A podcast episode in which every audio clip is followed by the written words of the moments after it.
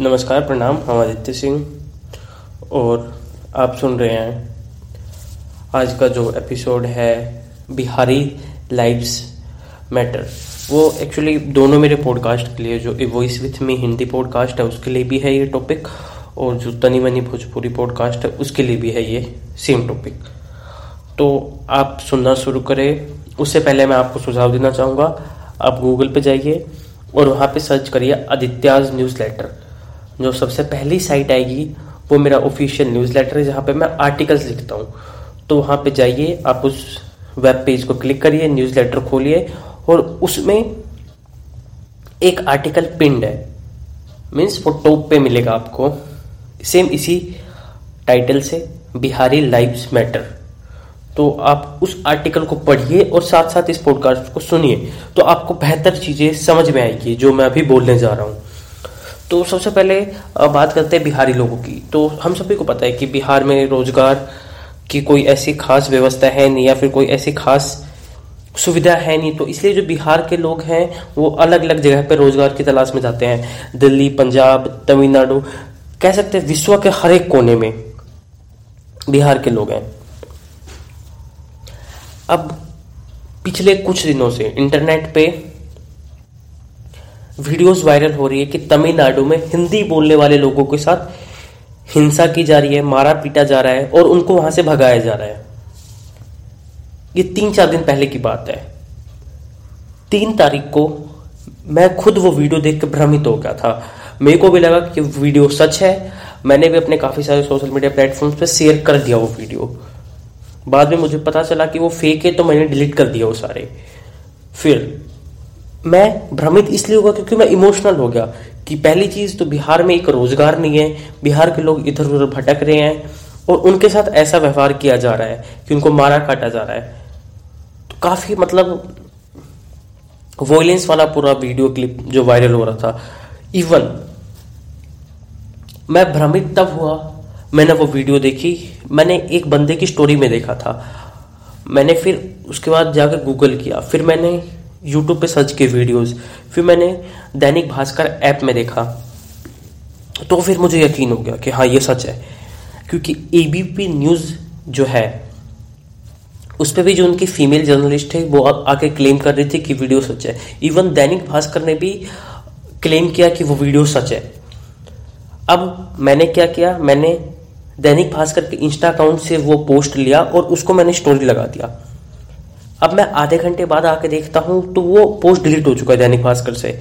और उसी जो फेक वीडियो के पैरेलल में एक और वीडियो वायरल हो रही है, जिसमें कहा जा रहा है, दावा किया जा रहा है, जो कि ऑफिशियल्स हैं तमिलनाडु के और बिहार के। वो कह रहे हैं कि वीडियो फेक है। मुझे यकीन नहीं हुआ। मैंने फिर दो तीन दिन ये ये जो पॉडकास्ट है, ये पाँच मार्च को आने वाला था। और आज आठ है।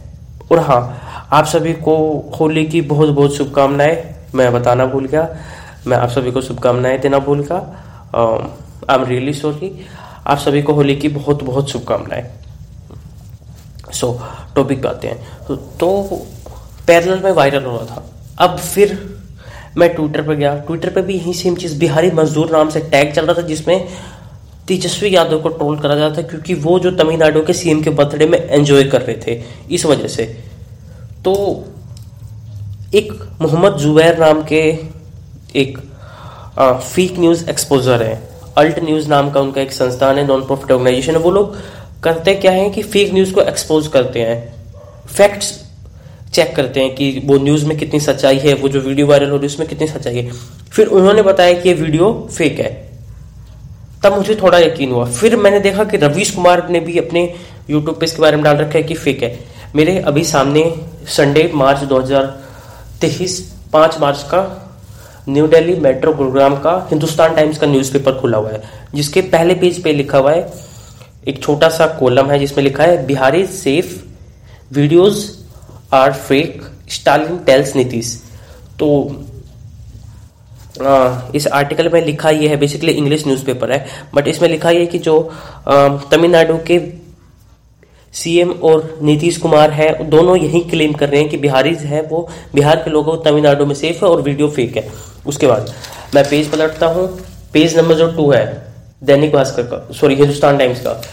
उसमें जो सेकंड नंबर का कॉलम है, बहुत काफ़ी बड़ा सा कॉलम है, उसमें फिर दोबारा लिखा है, Tamil Nadu CM rejects rumours of targeting violence against migrate worker assures CM Nitish to their safety इसमें फिर वही बात है कि तमिलनाडु के सीएम ने जितनी भी अफवाहें हैं बिहारियों के, को टारगेट करी जाने वाली वॉयलेंस के अगेंस्ट माइग्रेट वर्कर्स है माइग्रेंट वर्कर्स कहा जाता है, प्रवासी मजदूर, जितने भी बिहार के लोग या फिर किसी भी एक प्रदेश के लोग दूसरे प्रदेश में जाके काम करते हैं, उनको प्रवासी मजदूर कहा जाता है।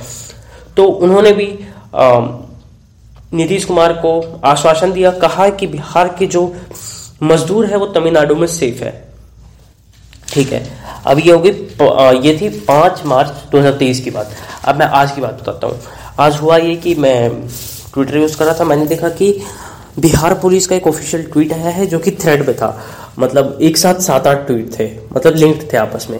तो उसमें चार पाँच लोग हैं, वो गिरफ़्तार हुए हैं फेक न्यूज़ फैलाने के आरोप में। तो उनमें से एक जाना माना चेहरा है जिसको मैं जानता हूँ। सुनता तो नहीं हूँ कभी पर मैं जानता हूँ। मनीष कश्यप वो भाई भी इस मामले में फेक न्यूज़ को फैलाने के मामले में आरोपी के रूप में उनके ऊपर एफ़ आई आर हुआ है। अब ये गिरफ़्तार हुए हैं नहीं हुए इस बात का कोई मुझे पक्का एविडेंस नहीं मिला ठीक है? तो उसके बाद आ, मैंने देखा पढ़ा और फिर ये चीज़ कंफर्म होगी कि वो जो थे वो अफवाहें फैलाई जा रही थी। इसका कारण ये था कि बिहार में इलेक्शन आने वाले हैं, उसके बाद 2024 में भी इलेक्शन आने वाले हैं और इधर तमिलनाडु में भी इलेक्शन आने वाले हैं। तो इस इलेक्शन को लेकर छवि खराब की जा रही है बिहार सरकार की और साथ साथ तमिलनाडु सरकार की, जो कि ऑफ़ कोर्स जो रूलिंग पार्टी है, जो सेंट्रल गवर्नमेंट में है, वही ये सब कर रही है। ऐसा काफ़ी सारे सोर्सेस हैं, वो कह रहे हैं। अब अब ये मनीष कश्यप वाली बात हो गई। अब मनीष कश्यप को लेकर ट्विटर पे हैशटैग चलाया जा रहा है और वो ट्रेंड कर रहा है। मैंने देखा तो पीपल उनको क्रिटिसाइज कर रहे थे। तो मैंने उसी में का एक पोस्ट लिया मैंने दैनिक भास्कर ने भी उनके ऊपर आर्टिकल लिखा था मैंने वो दैनिक भास्कर का लिंक लिया और बिहार ऑफिशियल का ट्वीट लिया। ट्वीट का लिंक लिया और मैंने फेसबुक पेज पर डाल दिया। अब वहाँ पे से वो वायरल हो गया। आ, कह सकते हैं थोड़ा ही हुआ लाइक पैंतीस चालीस हज़ार लोगों के पास वो पहुँचा। उस पर नीचे कमेंट्स आने लग गए एब्यूजिंग वर्ड्स मुझे गालियाँ दी जा रही है। अभी भी आ, मैं पढ़ के सुनाता हूँ कुछ। कुछ लोग मनीष भैया जिंदाबाद की कमेंट कर रहे हैं। कुछ लोग कर रहे हैं बहुत ही गलत बात। और बाकी कुछ ऐसे कमेंट्स हैं जो कि मैं पढ़ नहीं सकता यहाँ पे। मनीष भैया दलाल पत्रकार नहीं है, जाँच होनी चाहिए। अगर यह गलत है तो सजा मिलनी चाहिए। तो इस प्रकार के कुछ लोग कमेंट कर रहे हैं। कुछ लोगों इवन जो सन ऑफ़ बिहार लिख रहे हैं तो उनको सन की स्पेलिंग नहीं आ रही, वो एस ओ एन की जगह एस यू एन लिख दे रहे हैं। तो मतलब एक व्यक्ति इतना महान हो गया कि वो बिहार के लिए सूरज का काम कर रहा है। तो कुछ वाहियात कमेंट्स आ रहे हैं अभी भी। तो इस प्रकार की चीज़ें हो रही है। तो बात बिहारियों की होती है, बिहार के लोगों की होती है। उनको लेके, उनके नाम के ऊपर हमेशा से राजनीति हुई है। ऐसे एक मामला नहीं है कि यहाँ से भगाए जाने की खबर आई है, वहाँ से भगाए जाने की। पिछले कुछ सालों में 2010 में मुंबई से भी एक खबर आई थी, फिर 2012 में दिल्ली से, फिर गुजरात से। ये काफ़ी जगह पे ये सारे चीज़ें और ये घटना हो रही है। तो जब वो वीडियो वायरल हुआ था, मैं नीचे कमेंट सेक्शन पढ़ रहा था। कि ये सच है या गलत है। तो उसमें एक बंदे ने कमेंट करा था, जो कि बोल रहा था कि तमिलनाडु में जो बिहार के लोग होते हैं, वो एक फैक्ट्री में काम करते हैं, जहाँ पे उन लोगों को एक दिन का पाँच सौ रुपये मिलता है। और ओवर टाइम के लिए भी वो ज़्यादा पैसे नहीं लेते। दूसरी तरफ़ जो तमिलनाडु के लोग हैं, वो उसी कंपनी में, उसी काम को करने के लिए एक हज़ार रुपए की मांग करते हैं और ओवर टाइम के लिए भी ज़्यादा पैसों की मांग करते हैं। और जितने भी वहाँ पे कंपनीज़ है, जितने भी उद्योगपति वो लोग तमिलनाडु के लोकल नहीं है, वो लोग बाहर से आके वहाँ पे अपनी फैक्ट्री चला रहे हैं। तो होता यह है कि जो फैक्ट्री चला रहे हैं, वो लोग बिहार के लोगों को ज़्यादा रख लेते हैं, क्योंकि कम पैसे में ज़्यादा काम हो रहा है। और तमिलनाडु के लोग हैं, वो ज़्यादा पैसे का डिमांड करते हैं, सेम उसी काम के लिए। तो होता यह है कि बिहार के लोगों को वहाँ पे रोज़गार मिल जाता है, जो तमिलनाडु के लोकल लोग हैं, उनको रोज़गार नहीं मिल पाता।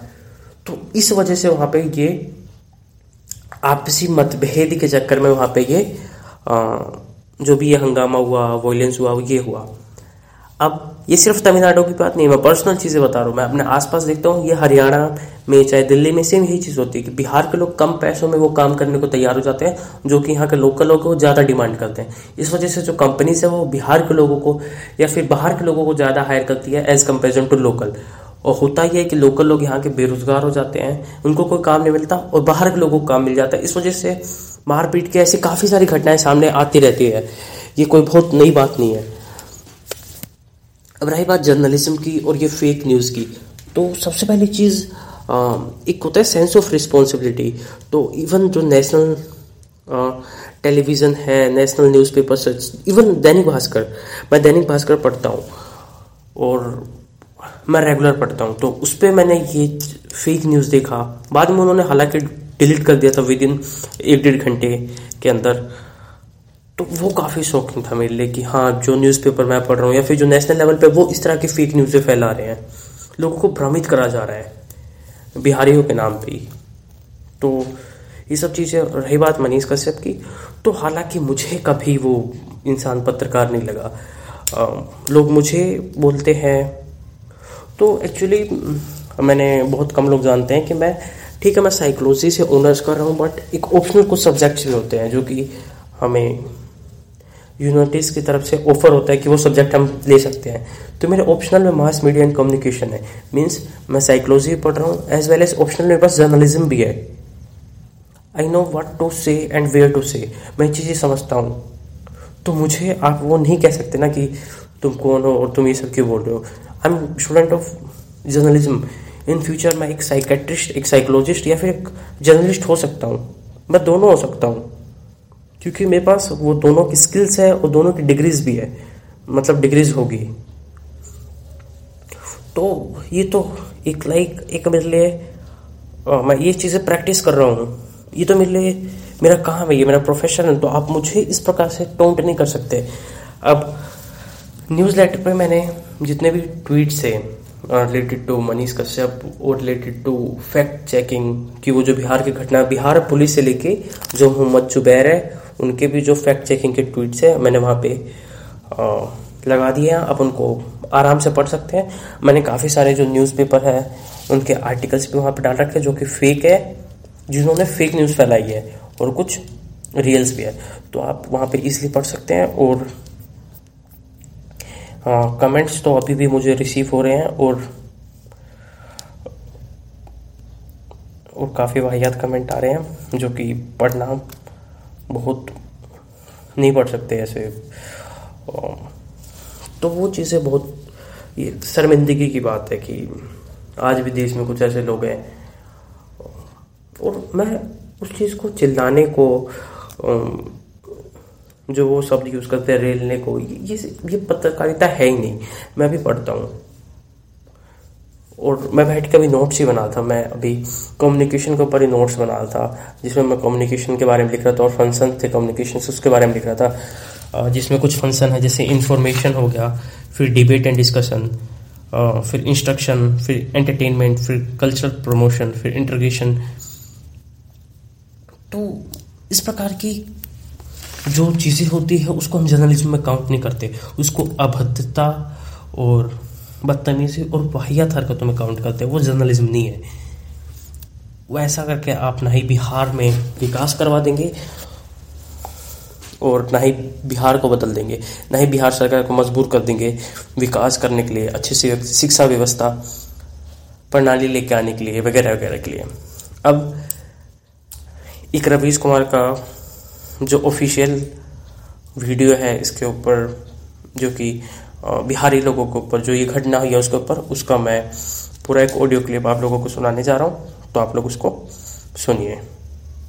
नमस्कार, मैं रविश कुमार। तमिलनाडु में बिहार के मजदूरों पर हमले हो रहे हैं। इन अफवाहों को फैलाने वाले वही शातिर लोग हैं, जो अफवाहों के सहारे दो धर्मों के बीच लगातार तनाव की स्थिति बनाए रखते हैं। बिहार और तमिलनाडु पुलिस की एफआईआर बता रही है कि इस अफवाह के पीछे कौन लोग हो सकते हैं। मीडिया भी इसकी चपेट में आ गया। चपेट में आया या जानबूझकर हिस्सा बना रहा, यह भी एक जाँच का विषय है। इतनी तेज़ी से अफवाह फैलाई गई कि तमिलनाडु में बिहार के मजदूर मारे जा रहे हैं कि हमारे यूट्यूब चैनल पर भी आकर लोग लिखने लग गए कि आप तमिलनाडु में बिहारी मजदूरों के साथ हो रही हिंसा पर कब बोलेंगे। यह सवाल अब प्रधानमंत्री से नहीं होता है, मुझसे या हम जैसे पत्रकारों से होता है। ज़ाहिर सी बात है, जब प्रधानमंत्री अदाणी मामले पर नहीं बोल सके तो इन सब मुद्दों पर बोलने और पूछने के लिए हम ही या हम जैसे लोग बचे हैं। अफवाहें अब छपकर आने लगी हैं, ताकि आप यकीन कर सकें और व्हाट्सएप में पुराने वीडियो और इन खबरों को ठेलने लग जाएँ कि बिहार के मजदूरों के साथ अनर्थ हो रहा है। इस पूरी प्रक्रिया में नोट कीजिए कि आप किन किन चीज़ों से नफरत करते हैं? आप तमिलनाडु से नफरत कर सकते हैं। वहाँ की सरकार जो विपक्ष की है, गैर भाजपा सरकार है, उससे भी नफरत करने लग सकते हैं। और एक तरह से आप उनसे भी नफरत कर सकते हैं जो तमिलनाडु की सरकार के साथ, तमिलनाडु के राजनीतिक दल के साथ मिलकर गैर भाजपा प्लेटफॉर्म बनाने की कोशिश कर रहे हैं। नफरत करते करते आप किसके करीब बने रहते हैं इसे नोट करेंगे तो जान जाएँगे कि इस खेल का मकसद क्या रहा होगा। इस वीडियो को पूरा देखिएगा। लाल रंग की यह मुहर को ठीक से देख लीजिए। अंग्रेज़ी में फेक लिखा है, हिंदी में फर्जी। आपकी नज़र से फिर भी चूक ना हो जाए। बड़े बड़े अक्षरों में हिंदी और अंग्रेज़ी में लिखा होता है कि यह दावा फर्जी है, यह भारत सरकार करती है। उसका पत्र सूचना कार्यालय पीआईबी फैक्ट चेक करने लगा है ताकि सरकारी तौर पर प्रमाणित किया जा सके कि कौन सी खबर झूठी है, कौन सा दावा फर्जी। तमिलनाडु में हिंसा की खबरें खास तौर से तालिबानी हिंसा के नाम से छपी खबरों को पीआईबी गलत नहीं बताती है। आप कह सकते हैं कि इसका काम केंद्र सरकार से संबंधित खबरों को प्रमाणित करना भर है, लेकिन यहाँ दो राज्यों का मामला है। केंद्र सरकार से विज्ञापन लेने वाले अखबारों ने फर्जी खबरें छापकर बिहार बनाम तमिलनाडु करने की कोशिश की, या उन खबरों से ऐसा होने लगा, तब भी इन खबरों को अपने ट्विटर हैंडल पर पीआईबी ने फर्जी नहीं लिखा। इंडियन ऑयल ने गैस एजेंसी देने के लिए पत्र लिखा है। इस फर्जी खबर को पकड़ा गया है और यहाँ ट्वीट किया गया है। संपादित वीडियो में दावा किया गया है कि मोदी जी बागेश्वर धाम पहुँचे थे। यह फेक न्यूज़ है यह पीआईबी ने किया है। लेकिन फेक न्यूज़ के आधार पर तमिलनाडु और बिहार के बीच तनाव पैदा करने की कोशिश की गई। क्या पीआईबी ने इसका खंडन किया? ऐसे में पीआईबी की क्या भूमिका होनी चाहिए? सूचना प्रसारण मंत्री इस पर विचार विमर्श कर सकते हैं कि फेक न्यूज़ से दो राज्यों के बीच तनाव फैलाने की कोशिश हुई तो पीआईबी ने उन पर फर्जी होने की मुहर क्यों नहीं लगाई, जैसा कि बाकी मामूली फेक न्यूज़ के समय करती रही है। अपने ट्विटर हैंडल पर पीआईबी लिखती है कि वह केंद्र सरकार की नीतियों और योजनाओं से संबंधित गलत जानकारियों की पुष्टि करती है।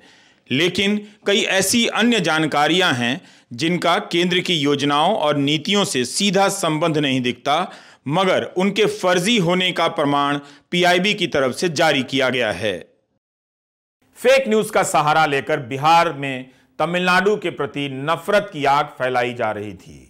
इससे किसे फ़ायदा हो रहा होगा? अगर दिमाग के किसी कोने में थोड़ा सा भी दिमाग बचा है तो आप उतने से दिमाग का इस्तेमाल कर इसे समझ सकते हैं। हम 2024 के चुनावी वर्ष में प्रवेश करते जा रहे हैं। आपको एक उदाहरण से समझाना चाहता हूँ। 2022 में यूपी में चुनाव हो रहे थे और यूपी के चुनाव के लिए मुद्दा पैदा किया गया कहाँ? कर्नाटक में हिजाब विवाद के ज़रिए।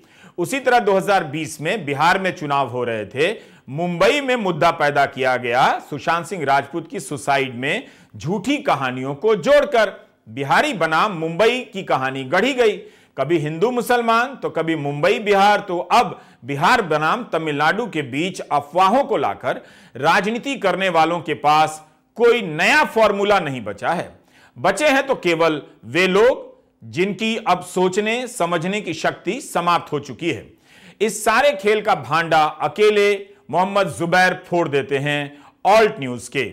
ऑल्ट न्यूज़ के मोहम्मद जुबैर तीन मार्च को ट्वीट करते हैं। अपने ट्विटर हैंडल में उन अखबारों की कतरन और वेबसाइट के स्क्रीनशॉट लगाते हैं कि कैसे झूठी खबरें छापी गईं।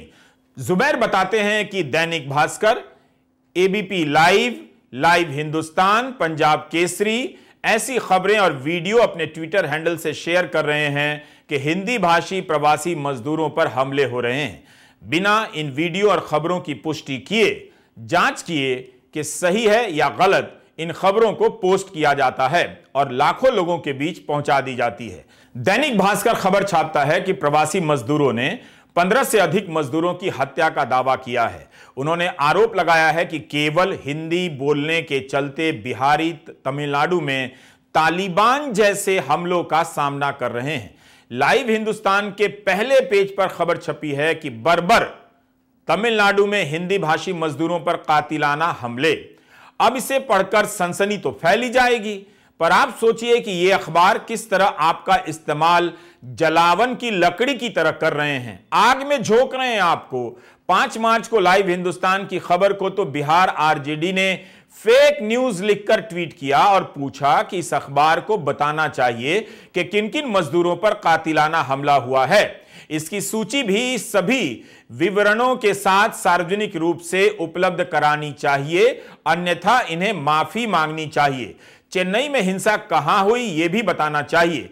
इसके बाद बिहार के कई न्यूज़ साइट पर ऐसी अफवाहों को हवा देने के लिए पुराने पुराने वीडियो पोस्ट किए जाते हैं। सच तक न्यूज़, खबर परिहार, बिहार एंड झारखंड में यह खबर छापी जाती है। जुबैर ने अपने ट्विटर हैंडल पर ऐसे कई चैनलों के बारे में ट्वीट किया है, जो भ्रामक जानकारी फैला रहे हैं। इनमें टीवी नाइन भारतवर्ष है टाइम्स नाउ है नव भारत है, टीवी नाइन बिहार है, ऑप इंडिया आदि भी शामिल हैं।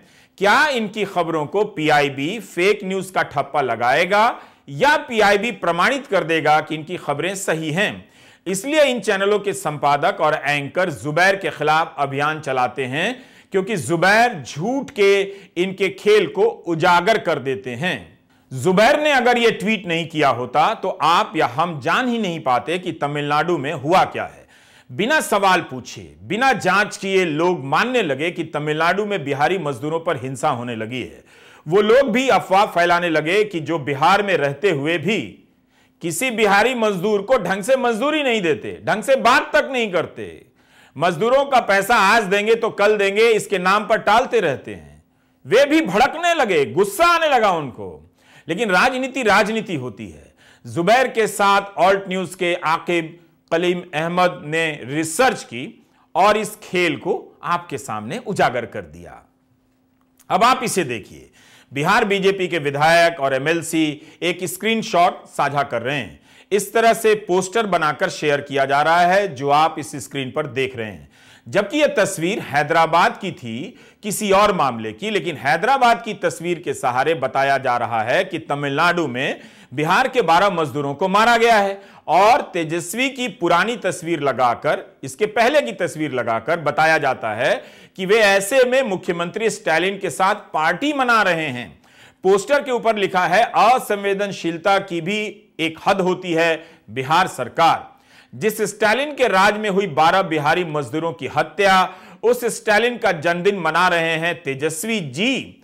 बिहारियों की लाशें बिछती जहाँ जश्न मना रहे तेजस्वी जी वहाँ। जुबैर ने जिन विधायकों और पार्षदों के ट्वीट के स्क्रीनशॉट को साझा किया है, उनके नाम है बिहार बीजेपी के महासचिव देवेश कुमार, आलोक रंजन कृष्णनंदन पासवान, कुमार शैलेंद्र, उपेंद्र प्रसाद। इस पोस्टर को बीजेपी बिहार के आधिकारिक ट्विटर हैंडल से भी पोस्ट किया जाता है। बिहार बीजेपी के महासचिव देवेश कुमार 4 मार्च को जागरण अखबार के मोतिहारी संस्करण और दैनिक भास्कर की खबर को ट्वीट करते हुए लिखते हैं कि तेजस्वी यादव के इशारे पर, उनका यार तमिलनाडु का मुख्यमंत्री स्टैलिन बिहारियों पर लगातार हमला करा रहा है और तेजस्वी यादव हमले को यहाँ पर फर्जी बताकर बिहार की जनता की आँख पर चादर डालकर बचाव कर रहे हैं। बेबस बिहार का हैशटैग इस्तेमाल किया जाता है। एक मुख्यमंत्री के लिए यार का इस्तेमाल हो रहा है, लेकिन अदाणी को किसका यार बताया गया? यह आप जानते हैं। और जिसका बताया गया, उसे लेकर संसद में कितना हंगामा हुआ यह भी आप जानते हैं। दैनिक जागरण के मोतिहारी संस्करण में छपा है, माई कहतारी कुछो करके घरे आजा बेटा। दैनिक भास्कर में खबर छपती है कि तमिलनाडु से भागे 50 लोग घर पहुँचे, फूटा दर्द, हम भागे नहीं, भगाए गए। उसी के बगल में दैनिक भास्कर में यह भी खबर छपी थी कि सदन में जोरदार हंगामा, सीएम बोले, जाँच को आज तमिलनाडु जाएगी टीम। जिस अखबार में खबर छपी है कि बिहार सरकार तमिलनाडु जाँच टीम भेजेगी तो फिर तेजस्वी को स्टैलिन का यार लिखने का क्या मतलब रहा होगा? केंद्र में बीजेपी की सरकार है। केंद्रीय एजेंसियों के ज़रिए पता किया जा सकता था, लेकिन इन भ्रामक खबरों को प्रसारित किया गया।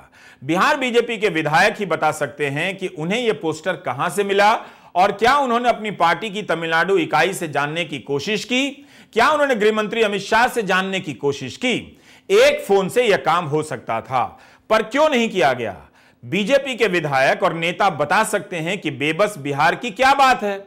अगर यह खबर सच भी होती तो इसमें भूमिका केंद्र सरकार की बनती है। बिहार की क्या हो सकती है? बिहार के पास अपनी कोई सेना तो है नहीं, जो तमिलनाडु भेज देगी।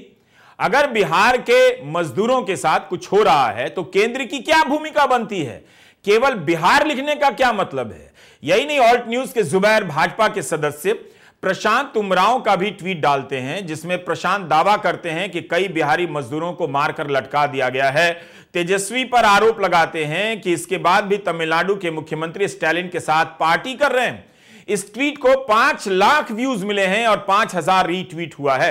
एक झूठी खबर की ताकत का अंदाज़ा आप लगा सकते हैं कि लाखों लोग पल भर में देखने लग जाते हैं। तमिलनाडु पुलिस ने प्रशांत उमराव के खिलाफ भी एफआईआर की है। एक वीडियो कहीं से आता है और दावा नल की तरफ़ फैल जाता है। सोशल मीडिया के जंगल में आग फैलने लग जाती है कि बिहारी मजदूरों पर हमले हो रहे हैं। मजदूरों के सहारे यह कहानी क्यों पैदा की गई? 2014 में आप याद करें क्या हुआ था। गुजरात से बसों में भरकर, वॉल्वो बसों में भरकर मजदूर उत्तर भारत के गाँवों में भेजे गए थे। क्या इस बार दक्षिण को खलनायक बनाने के लिए यह खेल खेला गया? सवाल है कि क्या इस बार प्रेस का इस्तेमाल किया गया है? उसकी खबरों के सहारे बिहार बनाम तमिलनाडु करने की कोशिश हुई है, क्योंकि बीजेपी, बिहार ने द एक्टिविस्ट और हेडलाइंस बिहार नाम के चैनल का वीडियो ट्वीट किया। इसमें कुछ लोग तमिलनाडु में बिहारी मजदूर को मारा जा रहा है यह दावा कर रहे हैं। क्या बड़े अखबारों के साथ साथ छोटे चैनलों और अखबारों का भी सहारा लिया गया? ताकि छपी हुई खबरों के सहारे यह अफवाह फैलाई जा सके। जाँच एजेंसियों को पता करना चाहिए कि वीडियो में बोलने वाले मजदूर तमिलनाडु से ही आए हैं या कोई और हैं। एक व्यक्ति कह रहा है कि वो अपनी आँखों से खून होते देखकर आया है। ज़ाहिर है इसकी जाँच हो सकती है। वो टिकट भी दिखा रहा है कि त्रिपुर से ट्रेन में सवार हुआ है। खबरें इतनी तेज़ी से फैलाई जाने लगती हैं कि बिहार के मुख्यमंत्री को ट्वीट करना पड़ गया कि मुझे समाचार पत्रों के माध्यम से जानकारी मिली है। अब बताइए, समाचार पत्रों से अब राज्य के मुख्यमंत्री को भी गलत जानकारी मिल रही है। आप जनता की क्या हालत हो रही होगी?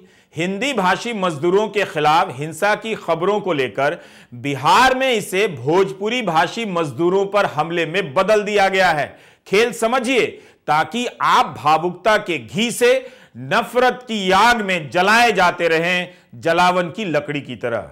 दो मार्च को नीतीश कुमार का यह ट्वीट बताता है कि उन्होंने समाचार पत्रों पर भरोसा किया और इस आधार पर बिहार के मुख्य सचिव एवं पुलिस महानिदेशक को तमिलनाडु सरकार के अधिकारियों से बात कर वहाँ रह रहे बिहार के मजदूरों की सुरक्षा सुनिश्चित करने का निर्देश दिया है। बिहार सरकार ने एक जाँच टीम भी भेज दी ऑल्ट न्यूज़ के जुबैर ने यह भी ट्वीट किया कि नीतीश कुमार ने उन्हें ब्लॉक कर रखा है। कोई अन्य उनके थ्रेड को दिखा दे, जिसमें उन्होंने पर्दाफाश किया है कि सारी खबरें अफवाह हैं। कई आधिकारिक ट्विटर अकाउंट भ्रामक खबरें फैला रहे हैं। उन्होंने सवाल किया है कि Bihar police, Tamil Nadu police DMK की आईटी विंग क्या कर रही है? इसके बाद अगले दिन तमिलनाडु पुलिस के डीजीपी सफ़ाई देते हैं। इस पूरे मामले में जुबैर की सक्रियता ने सबको अफवाहों के कुएँ में गिरने से बचा लिया दो मार्च को नीतीश कुमार ट्वीट करते हैं तीन मार्च को जुबैर का ट्वीट आता है चार मार्च को तमिलनाडु पुलिस बयान जारी करती है Facts are twisted to make it appear as if the migrant workers of Bihar are attacked in Tamil Nadu. Here, people are living very peacefully.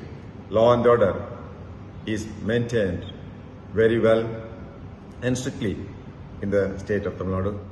Tamil Nadu police ने दैनिक भास्कर के संपादक पर भारतीय दंड संहिता की धारा एक सौ तिरपन ए, पाँच सौ पाँच आई बी के तहत आरोप लगाए हैं। इन दोनों धाराओं का संबंध विभिन्न समुदायों के प्रति शत्रुता को बढ़ावा देना, भय पैदा करने से है। तमिलनाडु पुलिस ने खुद को पत्रकार बताने वाले तनवीर मोहम्मद के खिलाफ एक एफआईआर दर्ज की है। तनवीर ने दो वीडियो ट्वीट किए हैं, जिनमें यह दावा किया जा रहा है कि हिंदी भाषी लोगों पर तमिलनाडु में हमले किए जा रहे हैं। तमिलनाडु पुलिस के महानिदेशक सी शैलेंद्र बाबू ने साफ़ किया कि हिंदी भाषी लोगों को निशाना नहीं बनाया जा रहा है। जो वीडियो दिखाए जा रहे हैं, उनका हेट क्राइम से कोई संबंध नहीं। द न्यूज़ मिनट के मुताबिक बिहार के अतिरिक्त पुलिस महानिदेशक गंगवार ने कहा, कुछ पुराने व्यक्तिगत विवादों के वीडियो शूट किए गए थे और यह कहते हुए पोस्ट किए गए कि यह बिहार के लोगों के खिलाफ है। तमिलनाडु पुलिस कड़ी कार्रवाई कर रही है और तमिलनाडु में बिहारी लोगों को सुरक्षा प्रदान कर रही है। जुबैर ने 4 मार्च को ट्वीट किया है कि हिंदी मीडिया ने इतनी अफवाह फैलाई कि तमिलनाडु के कई पुलिस अधिकारियों को हिंदी में बयान जारी करने पड़े, वीडियो जारी करना पड़ा। सभी को मेरा नमस्कार। मेरा नाम विवेकानंद शुक्ला है। मूलतः मैं बिहार के सारण ज़िले का निवासी हूँ। मैं 2020 बैच का आईपीएस अधिकारी हूँ और अभी मैं तमिलनाडु के तिरुवल्लुर टाउन सब डिवीज़न में सहायक पुलिस अधीक्षक के पद पर कार्यरत हूँ। पिछले कुछ दिनों में देखा गया है कि अखबारों के और न्यूज़ चैनलों के माध्यम से और सोशल मीडिया वेबसाइट के माध्यमों से भी इस तरह की खबर फैलाई जा रही है कि तमिलनाडु में उत्तर भारतीय नागरिकों और श्रमिकों पर अत्याचार किए जा रहे हैं, उन्हें यहाँ से भगाया जा रहा है। तमिलनाडु पुलिस स्पष्ट जानकारी देती है कि इस तरह के सारे खबर बेबुनियाद और गलत है।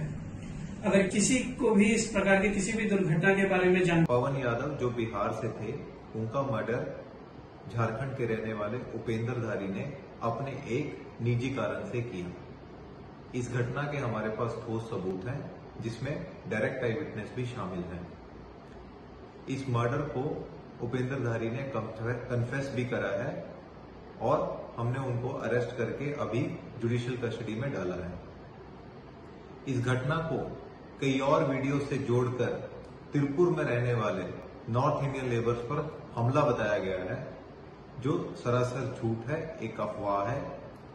इन नमस्कार। मेरा नाम सरोज कुमार ठाकुर है। मैं मूलतः बिहार का सहरसा जिला का रहने वाला हूँ और 2010 बैच का भारतीय पुलिस सेवा का अधिकारी हूँ। अभी मैं तमिलनाडु के कृष्णगिरी जिला का पुलिस अधीक्षक हूँ। पिछले कुछ दिनों से समाचार पत्र, ट्विटर, सोशल मीडिया और टेलीविज़न चैनलों पर एक झूठ और अफवाह प्रसारित किया जा रहा है, जिसमें कि यह कहा जा रहा है कि तमिलनाडु में हिंदी भाषी मजदूरों पर अत्याचार हो रहा है। यह खबर सरासर झूठ और भ्रम फैलाने वाला है। एक चार मार्च को ही मुख्यमंत्री स्टालिन ने मुख्यमंत्री नीतीश कुमार से बात कर फ़ोन पर जानकारी दी। ऐसे हमले भारत की अखंडता के खिलाफ हैं हम उन पर कार्रवाई तो करेंगे ही, लेकिन भ्रामक और झूठी खबरों को फैला रहे हैं, उनके खिलाफ भी कार्रवाई करेंगे। मुख्यमंत्री स्टालिन के बयान का संबंध 16-17 फरवरी की घटना से है। भीड़ वाली ट्रेन में हमले की एक घटना हुई थी, जिसके आरोपी को चार पाँच दिनों के बाद गिरफ़्तार कर लिया गया। क्या उसके बहाने फर्जी वीडियो चलाकर इन अफवाहों को हवा दी गई ताकि नफरत फैल जाए? स्टैलिन ने कहा कि सभी मजदूर हमारे मजदूर हैं जिन्होंने तमिलनाडु के विकास में योगदान किया है। उन पर किसी भी तरह की आँच नहीं आने देंगे। इतना सब हो रहा है, लेकिन प्रधानमंत्री मोदी का कोई बयान या उनकी कोई भूमिका से जुड़ी कोई खबर नहीं आ रही है। क्या इस खेल के पीछे विपक्ष की सरकारों वाले राज्यों को अस्थिर करना था? ताकि यूपी, बिहार में विपक्षी दलों की एकता को खराब बताया जा सके। बिहार में तमिलनाडु पहुँची टीम ने भी तिरुपुर में एक प्रेस वार्ता में कहा कि फर्जी खबरों पर ध्यान नहीं दें। तमिलनाडु और बिहार सरकार प्रवासी मजदूरों की सुरक्षा के लिए सभी इंतज़ाम कर रही है। वे तमिलनाडु सरकार और जिला प्रशासन द्वारा मजदूरों की सुरक्षा और भय को दूर करने हेतु लिए गए कदमों से संतुष्ट हैं। हिंदुस्तान टाइम्स में खबर छपी है कि एक अन्य अफसर ने कहा है कि स्थिति सामान्य है। हमारी रिपोर्ट जल्द ही बिहार सरकार को सौंप दी जाएगी। पाँच मार्च को तमिलनाडु बीजेपी के अध्यक्ष के अन्नामलाई ने ट्वीट किया है कि सात दशक से उत्तर भारतीयों के खिलाफ डीएमके का प्रोपेगेंडा चलता रहा है। मैंने उस प्रोपेगेंडा का पर्दाफाश किया है, इसलिए सरकार ने उनके खिलाफ केस कर दिया। मैं फांसीवादी डीएमके को चुनौती देता हूँ कि मुझे गिरफ़्तार करे। तमिलनाडु पुलिस ने बीजेपी नेता अन्ना मलाई के खिलाफ झूठ और प्रोपेगेंडा फैलाने के आरोप में केस दर्ज कर दिया है।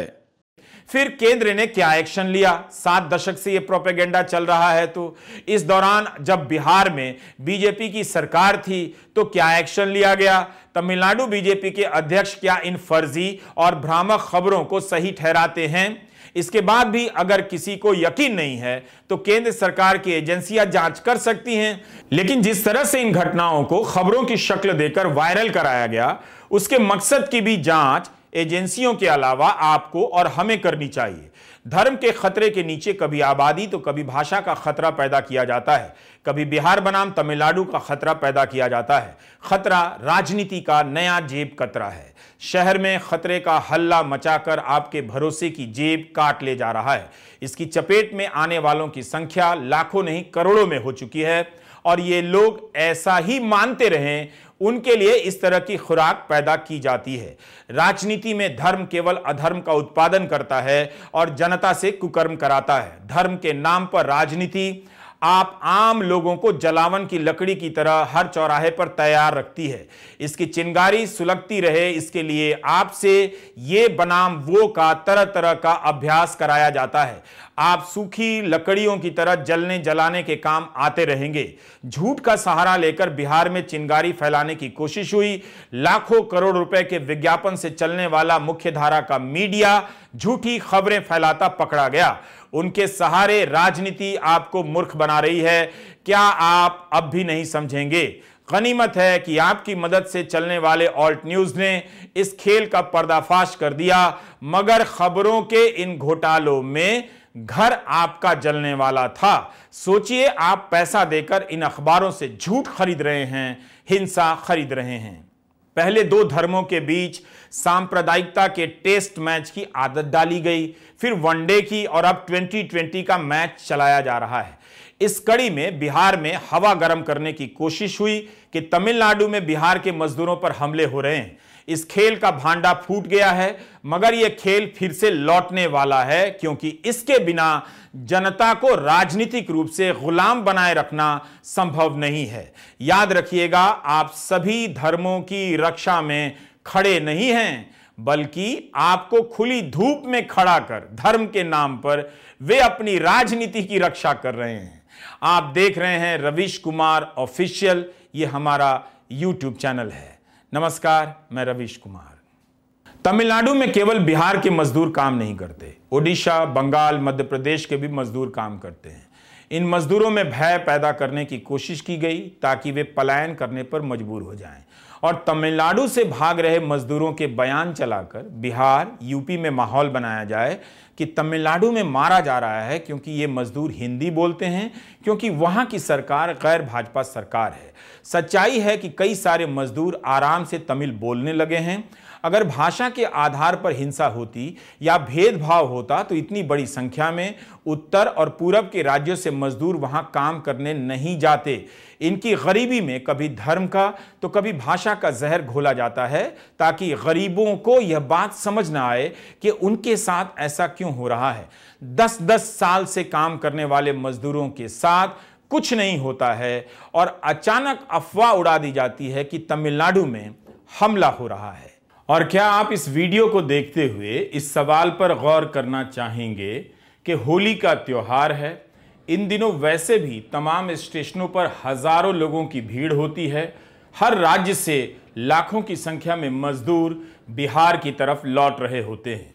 कहीं ऐसा तो नहीं कि बिहार लौट रहे मजदूरों की इन तस्वीरों को पलायन की तस्वीर बताकर राजनीति में नफरत की हवा तेज की जा रही है। नमस्कार, मैं रविश कुमार। आशा है आप लोगों ने पूरी सुनी होगी और आप लोगों को बहुत कुछ बेहतर समझ में आया होगा। तो मैं एट द एंड आप लोगों से यही रिक्वेस्ट करता हूँ कि आप लोग ऐसे किसी भी लोकल जो पत्रकार होते हैं, जो फेसबुक पेजेस होते हैं, चाहे यूट्यूब चैनल्स होते हैं, उन पर ब्लाइंडली ट्रस्ट ना करें। कि वो बोल रहे हैं, कहीं पे दंगे हो रहे हैं, कहीं पे मारा काटा जा रहा है तो उन पर ब्लाइंडली ट्रस्ट ना करें। हाँ ठीक है, गोदी मीडिया है जर्नलिज्म एकदम गिर चुकी है, जो फोर्थ पिलर ऑफ़ कॉन्स्टिट्यूशन है, वो ढह चुका है। बट अभी भी है जर्नलिज्म है, कुछ नेशनल लेवल के अच्छे न्यूज़ पेपर्स है न्यूज़ चैनल्स है न्यूज़ वेबसाइट्स है, उनको पढ़िए। कुछ अच्छे पत्रकार हैं अभी भी, जैसे अजीत अंजुम हो गए, फिर ये रवीश कुमार हो गए। और भी बहुत सारे अच्छे अच्छे पत्रकार हैं। जैसे संकेत उपाध्याय हो गए। और भी बहुत अच्छे पत्रकार हैं। आप उनको सुनिए, उनको पढ़िए, वो आपको चीज़ें बेहतर ढंग से समझाएँगे और अच्छी चीज़ें समझाएँगे। एकदम शांतिपूर्ण तरीके से। आपको भी समझ में आएगी, आपको भी अच्छा लगेगा सुन के। तो आप इन पे भरोसा ना करें ब्लाइंडली ट्रस्ट ना करें। हाँ मुझ पर कर सकते हैं, क्योंकि मैं जर्नलिज्म का स्टूडेंट हूँ। और मैं समझता हूँ कि मेरी मॉरल ड्यूटीज़ है कि मैं वो पढ़ रहा हूँ तो साथ साथ मुझे उसको प्रैक्टिस भी करनी चाहिए। तो इसी के साथ again I wish you all a very happy Holi. आप लोग इंजॉय करिए डांस करिए सेलिब्रेट करिए और मज़े लीजिए। धन्यवाद।